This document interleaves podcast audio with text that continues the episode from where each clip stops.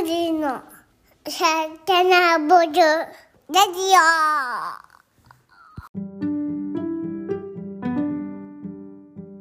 こんにちは。グリーンの代表のゆうです。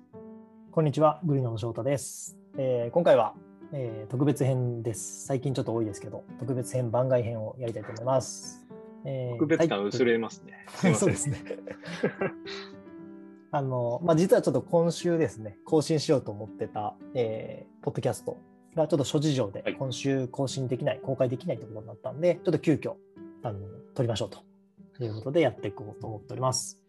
で、はいえーっと、テーマはですね、仕事と子育て、えー仕事とパパ業について話していきたいと思います。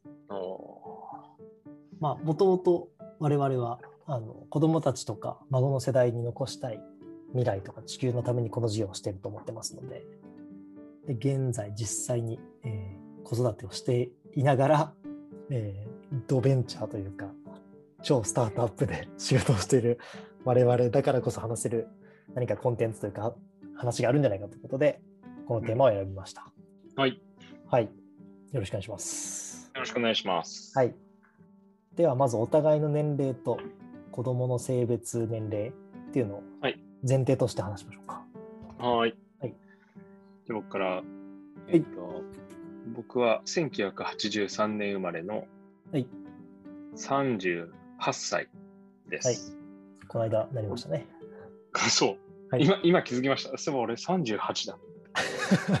全くこの瞬間まで38であることを認識してなかった。はい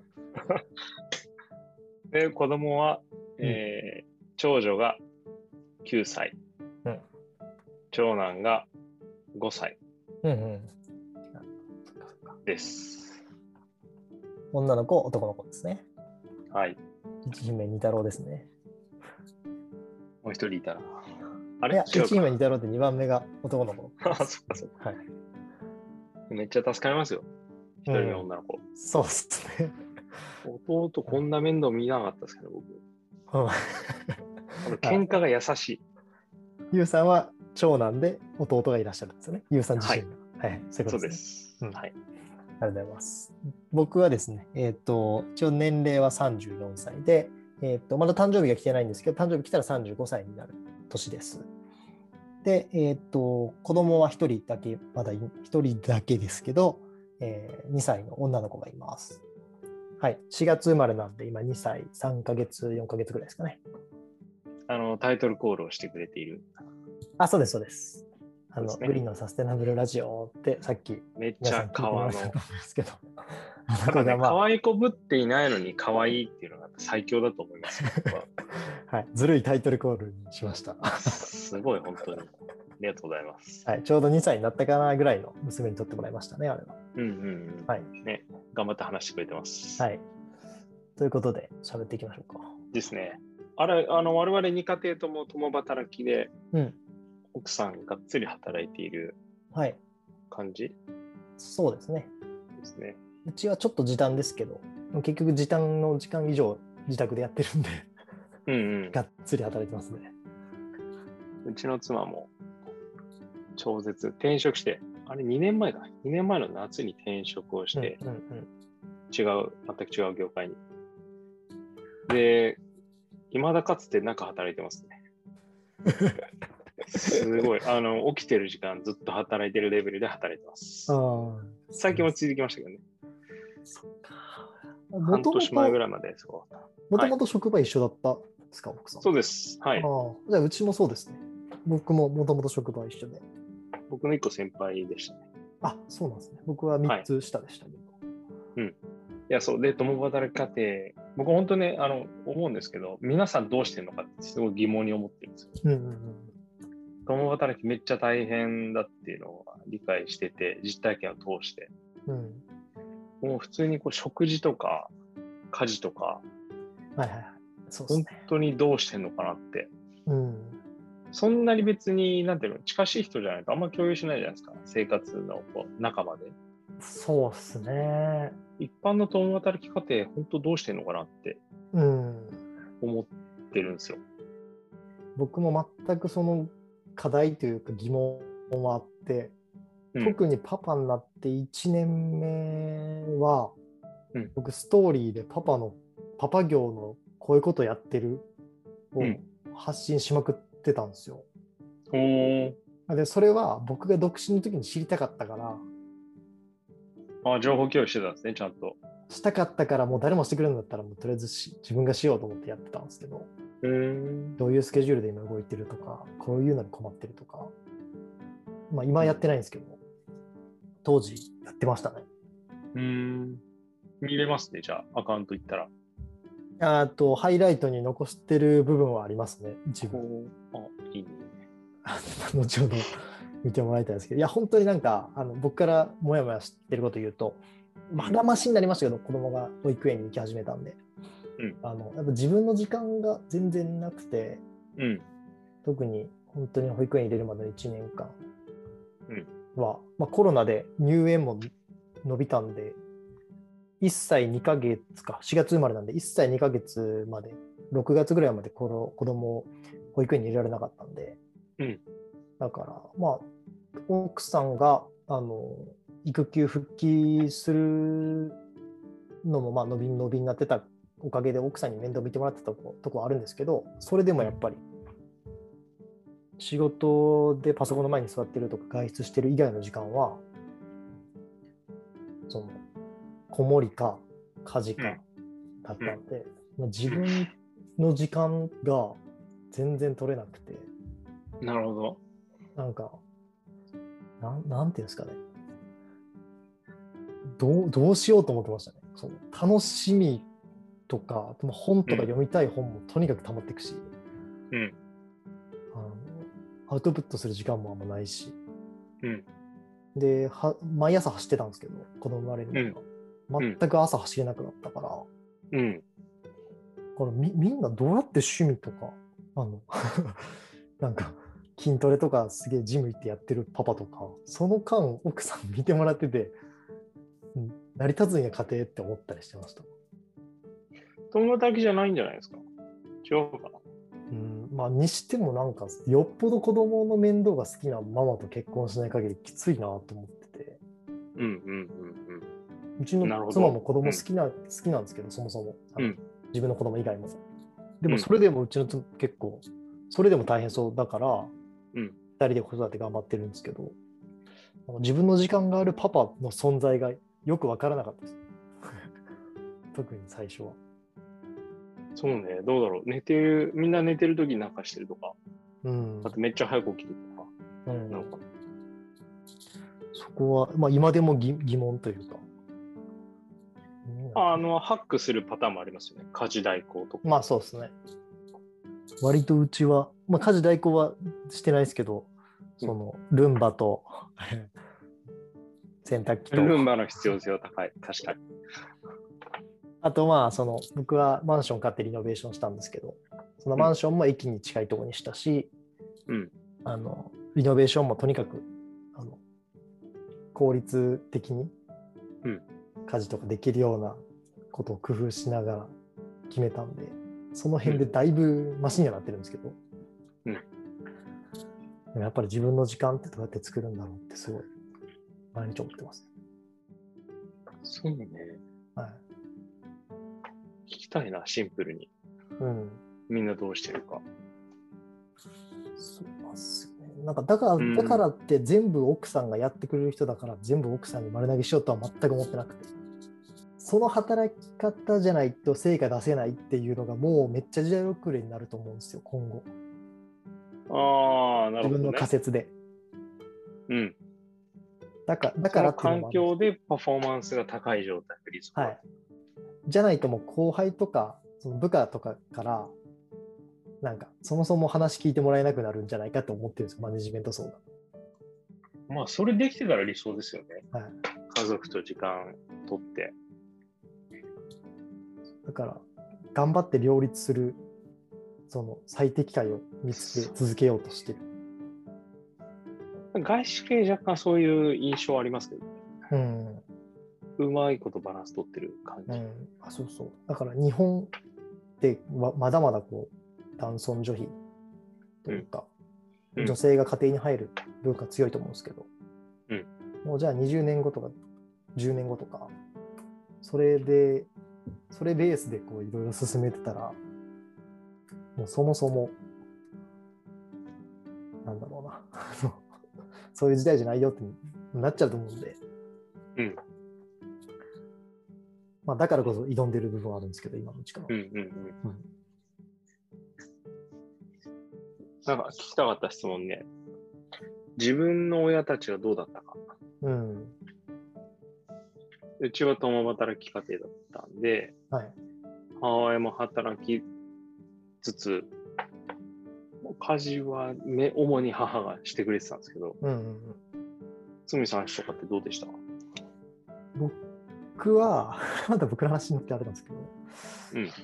あの僕はもう完全に、えー、と亭主関白家庭だったんで、うんあのこんな父親には絶対になれないぞっていうのがもうすべ ての全てのスタートですね。あの親のことは尊敬してるし感謝してるんですけど、亭主関白スタイルに対してのそうそうそうそう、疑問があったんですね。はい、これはもう絶対ダメだと思ってたんで、うーん。いつからですか？中学生、高校生、小学生。いやー、覚えてないですけど、小学生ぐらいかあ、そうなんだ。それすごいな。なんでこの父親はなんか飯ご飯食べて風呂入ってうん。寝る？その中に家事が一個もないんだろうっていうのを思ってたかおら自分で台所に食器ぐらい持ってけよって思ってました。ずっと。ーうん。フラットな目線でいいですね。はい、サザエさんとか見てると、うんうん。結構あのいわゆる一般的なか、なんていうの、あの、伝統的な日本の家庭はい。じゃないですか。女性が家事してみたいな。そうっすね。どこでそういう価値観得たんですか？いやーなんでなんですかね。オリジナル？もともとそういう感覚だった？なんわかんないですけど、なんか僕、多分デフォルトがこう平等、公平で考えがちなんですね。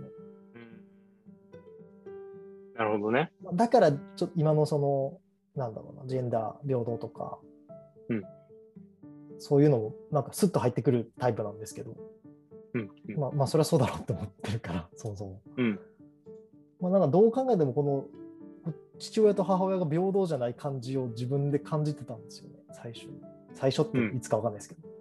うんだからなんかバランス悪くないかってずっと思ってたんだと思います。もう感覚とうして。なるほど。それは面白い。はい、こんな話をするとは思ってなかったけど。うん。いや、でも、自分の親たちどうしてたって、意外と、なんて言うんだろうな。確かに。ななんとかやってくれてたわけじゃないですか。僕ら。ら大人になって、あの、成長するまで。はい。改めてすごいことだなと思って。うん。うちなんて母、めっちゃ働いてたから。うん。いや、そう、料理もしっかりやってくれてたし、うん。マジ、半端ないなって。今更ながら。そうですね。いや、本当思いますね。うん。一人暮らしとか初めて始めた時は、にも思いますけど、うん自分が親になるとその何倍もさらに思いますよね。うんうんうん。すげえなっていう。そう。だからデフォルトが共働きでしたね。その、これ、これが普通なんだって感じでしたね。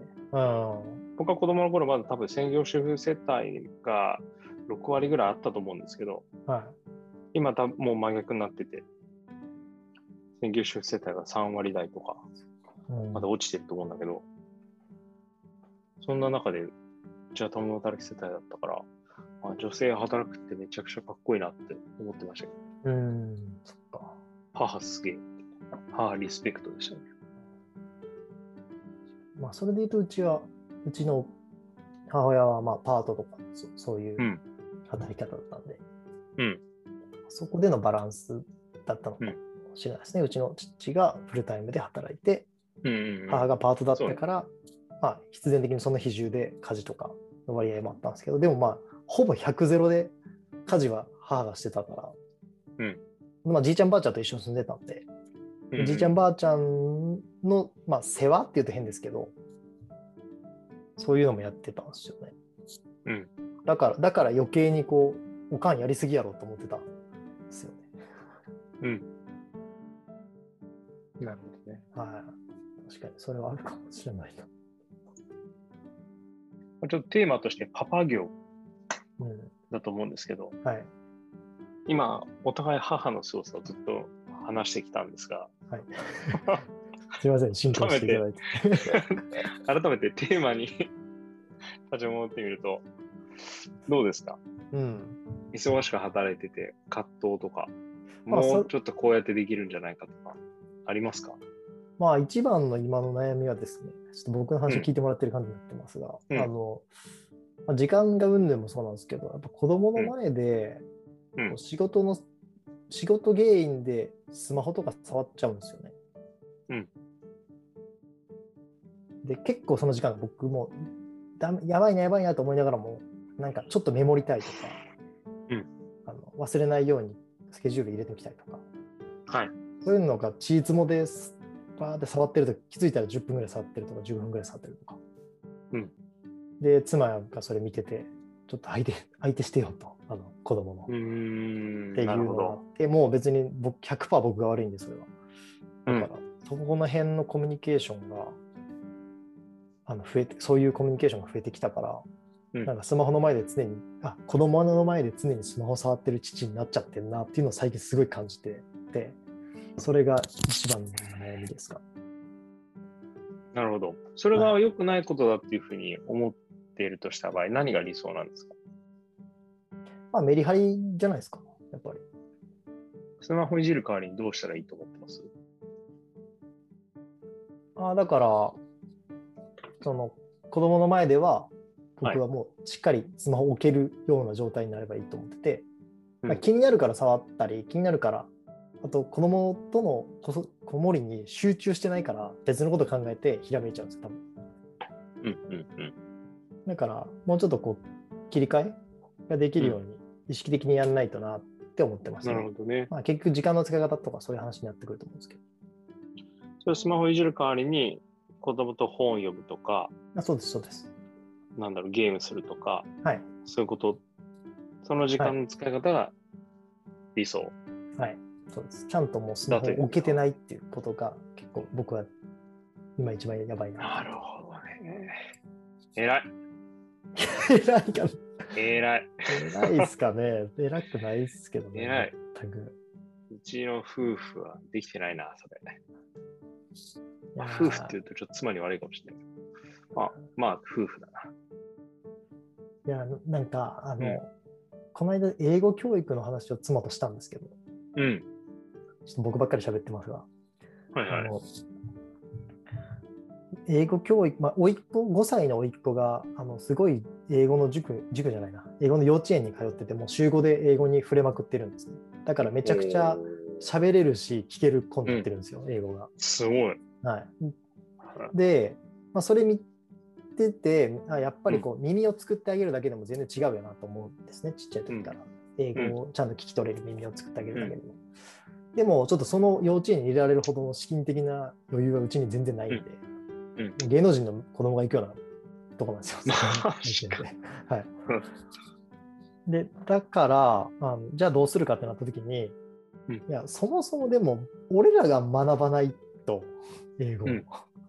その子供にだけ英語を学ばそうとして、で自分たちは普通に仕事してる生活してるだとあんま意味ないよなっていう会話になったんですよね。うん。子供にそれを学ばせるんだったら、俺らもちゃんと英語勉強しようよっていう会話になったんですよ。ななるほど。うん。じゃないと、なんか口だけというか、うん。その親が、子供にだけやらしてると。そうそうそうそうそう、自分たちやってないのに。なんかそれだなと思ったんですよ。だから子供に YouTube そんな長い時間見ちゃダメよとかゲームしちゃダメよって言う前に、僕が毎日パパはいつ見てもスマホ触ってるだと説得力ないなって思ったっていうのも結構大きいですね。なるほど、なるほど。なるほどね。うん。そのせあの葛藤はある親御さん多いでしょはい、それはマジで思いました。なんかうね。次世代、うん次世代だから君たちは英語をやりなさいじゃなじゃないというか、親が。やんないと、やんないものを子供にやれっていういくら言っても、それやんないだろうっていう。でもなんか思うのは、なんかまあ捉え方として、やっておけばよかったみたいな後悔はいはい。を後悔として捉えて、客観的にそれを反面教師として捉えて、いや、こうしたけ、こうした過ごし方をしてきたから、こういう結果になったと。うん。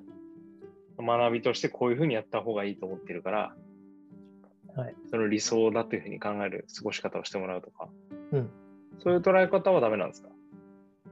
まあ僕の娘2歳ですからね。まだそれはわかんなまあいですよまあまあ、うんうんううんん。うんとはいえ、自分がオファーするんだったら、同等のことをやった方がいいよなっていうふうに思うっていうスタイルなんですね。うん、まあそうっすね。うまあじゃないとなんか聞聞かない、本当にの意味では聞かないんじゃないかなと思ってこっちの話を。なるほど。まあそれか全然別でもいいんですけど、パパはこういうチャレンジしてるから、あなたもこんこういうチャレンジしてねっていう、同じことはできないと思う。例えば娘が、なんだろうな、女性特有の何か趣味を始めるとするじゃないですか。わかんないですけど。うん。わかはい ちょっと例えが出てこないんで。うんでも、じゃあ僕がそれをやるかっていうと、できないから、性別の問題で、例えばですけど。うんうんじゃあ、だから別の、パパはじゃあ、パパにとってのチャレンジこれやるから、あなたはこれ頑張るよっていうふうにだったら言えるかなと思って。うん、うん。今はたまたま英語っていう誰でも取り組めることだったんで、うんそう言ったんですけど。それはあるでしょうね。そうっすね。自分の役割を客観視して、全然できることも違うし。うん。おつみさんっぽいですね、なんか、その感覚。まあ、平等なんでしょうね。多分それが自分の中での。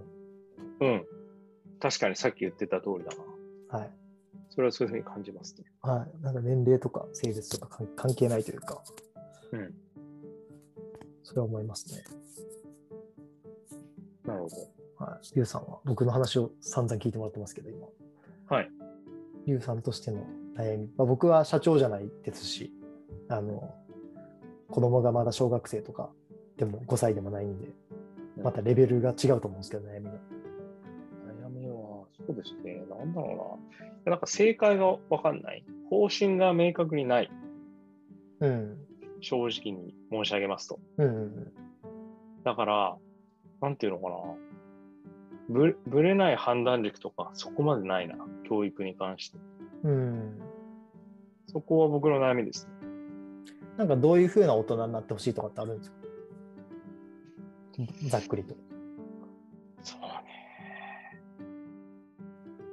まあ、娘には妻みたいになってほしいなっていうのは、ああ、いいですね。き綺麗事っぽく聞こえますけど。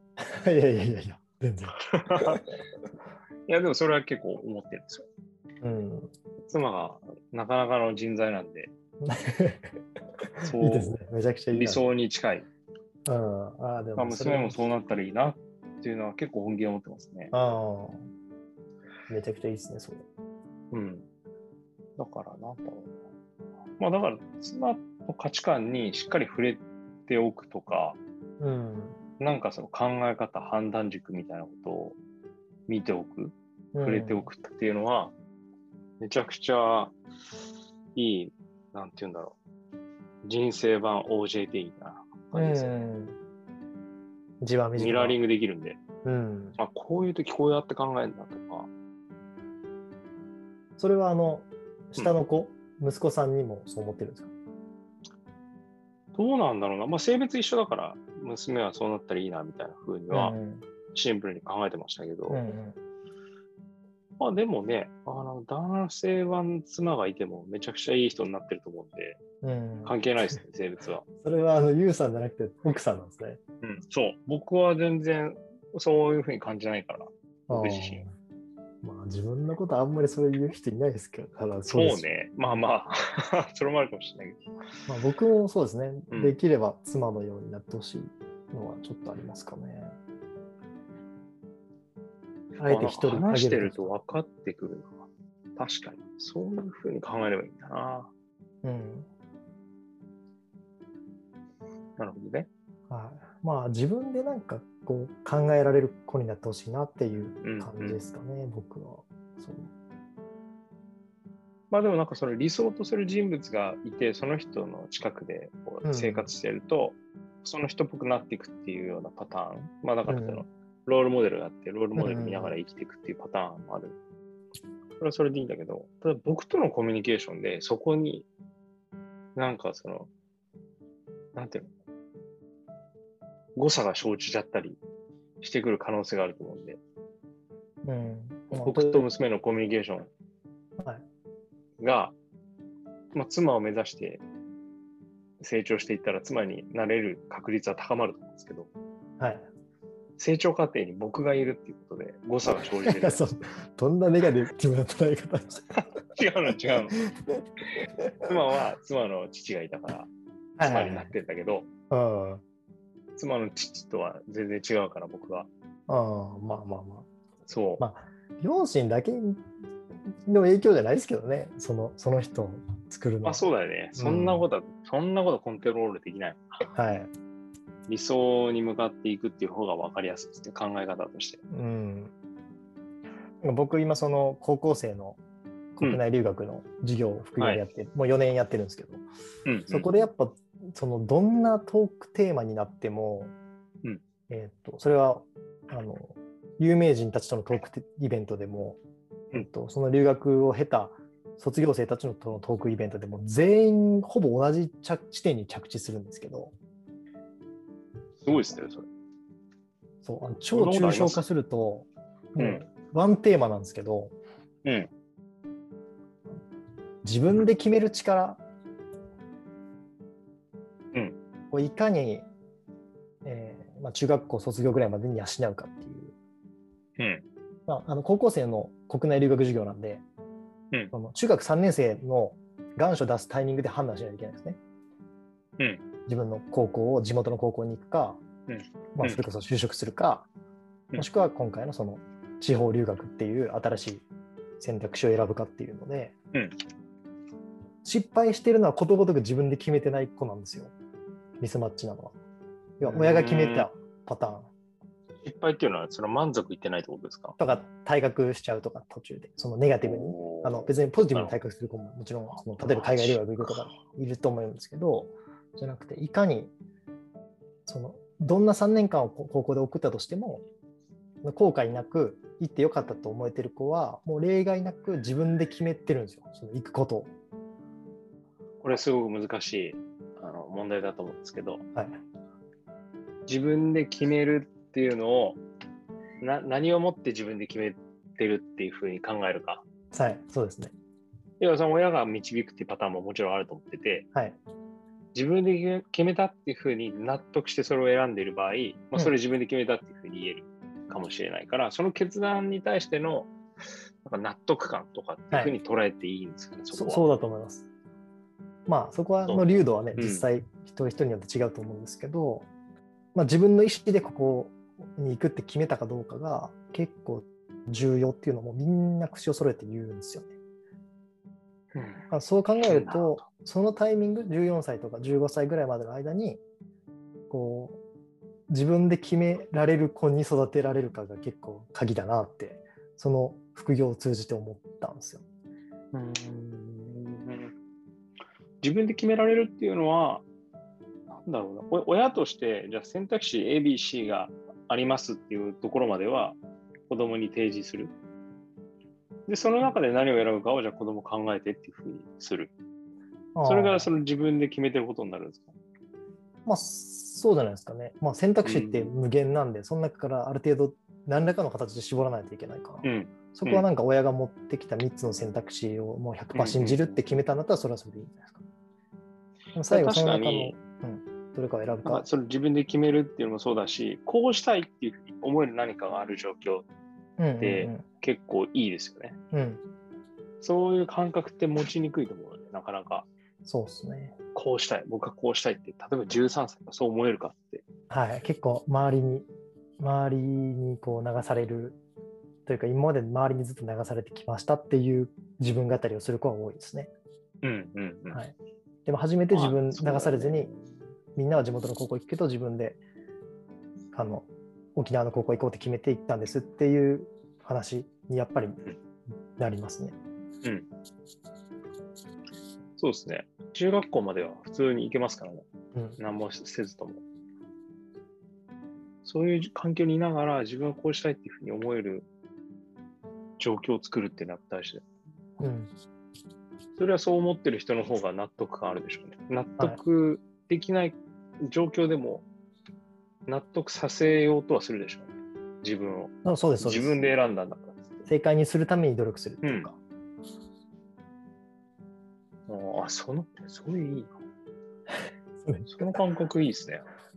いや今年特にその有名人の方々とイベントをする役割を自分が企画運営やってるんですけど、うんそこでファシリテーションもやりながら、うんなんか3回終わったんですけど今ご全5回のうち。うん、うん。3回全部結局その話になってるんですよ。誘導してないのに。自分で決める力をいかに養うかっていう。それがもう、まあ、答えないんですけど、うん。テーマなんですよね。大きな問いがそれなんですよ、だ幅広く理想とされる考え方ってことですよね。まあそうですね。なんか、地球のためになることしようって、うんうんうんうん。ほぼ多分ね、100回議論行われて100回ぐらい、その結論に至ると思うんですけど、うんうんそのレベルでいいとされてることってことでしょうね。うんうん、あそうそうですね。自分で決めるっていうのは。はでもあんまり意識していない。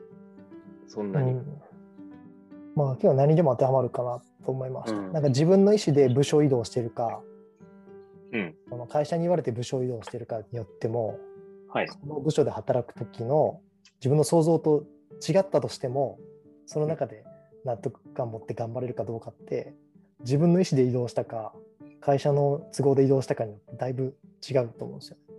うん転職もそうだし、まあ、何でもそうだと思うんですけど。うんまあ、充実度とか、それこそ幸福度とかにもつながる部分が、じ自分で決めたかどうかっていう、それが結構大事なのかなって思う。何の話してる？これ。いや、もうね、結構話してるから、そうですね。ぼちぼち。一旦お開きタイムかなと思ってるちょっと最近僕の喋る尺が多い回が続いてますので、全然いいと思います。はいもっ次はと話していきましょう。はい。すいません、まとまってないですけど、ちょっと今日は時間の都合でこの辺で。あ今日話せたかな、これで。はい。まあ、あの、では、あの、ちょっと続きが聞きたいという方は、そういったリクエストがあれば、番外編、続編やりたいと思いますので、慣れていったらまたクオリティ高まると思うので、はい。でもたまにはいいですね、はいこういう話も。ね、なかなか、あの、外に出さない内容だと思うので、はい。共感したり、いや、それ違うだろうみたいなふうに思う人いると思うので、いや、そうですね。はい、ご意見お待ちしております。はい。ではでは、今週以上です。ありがとうございました。ありがとうございました。はい。失礼します。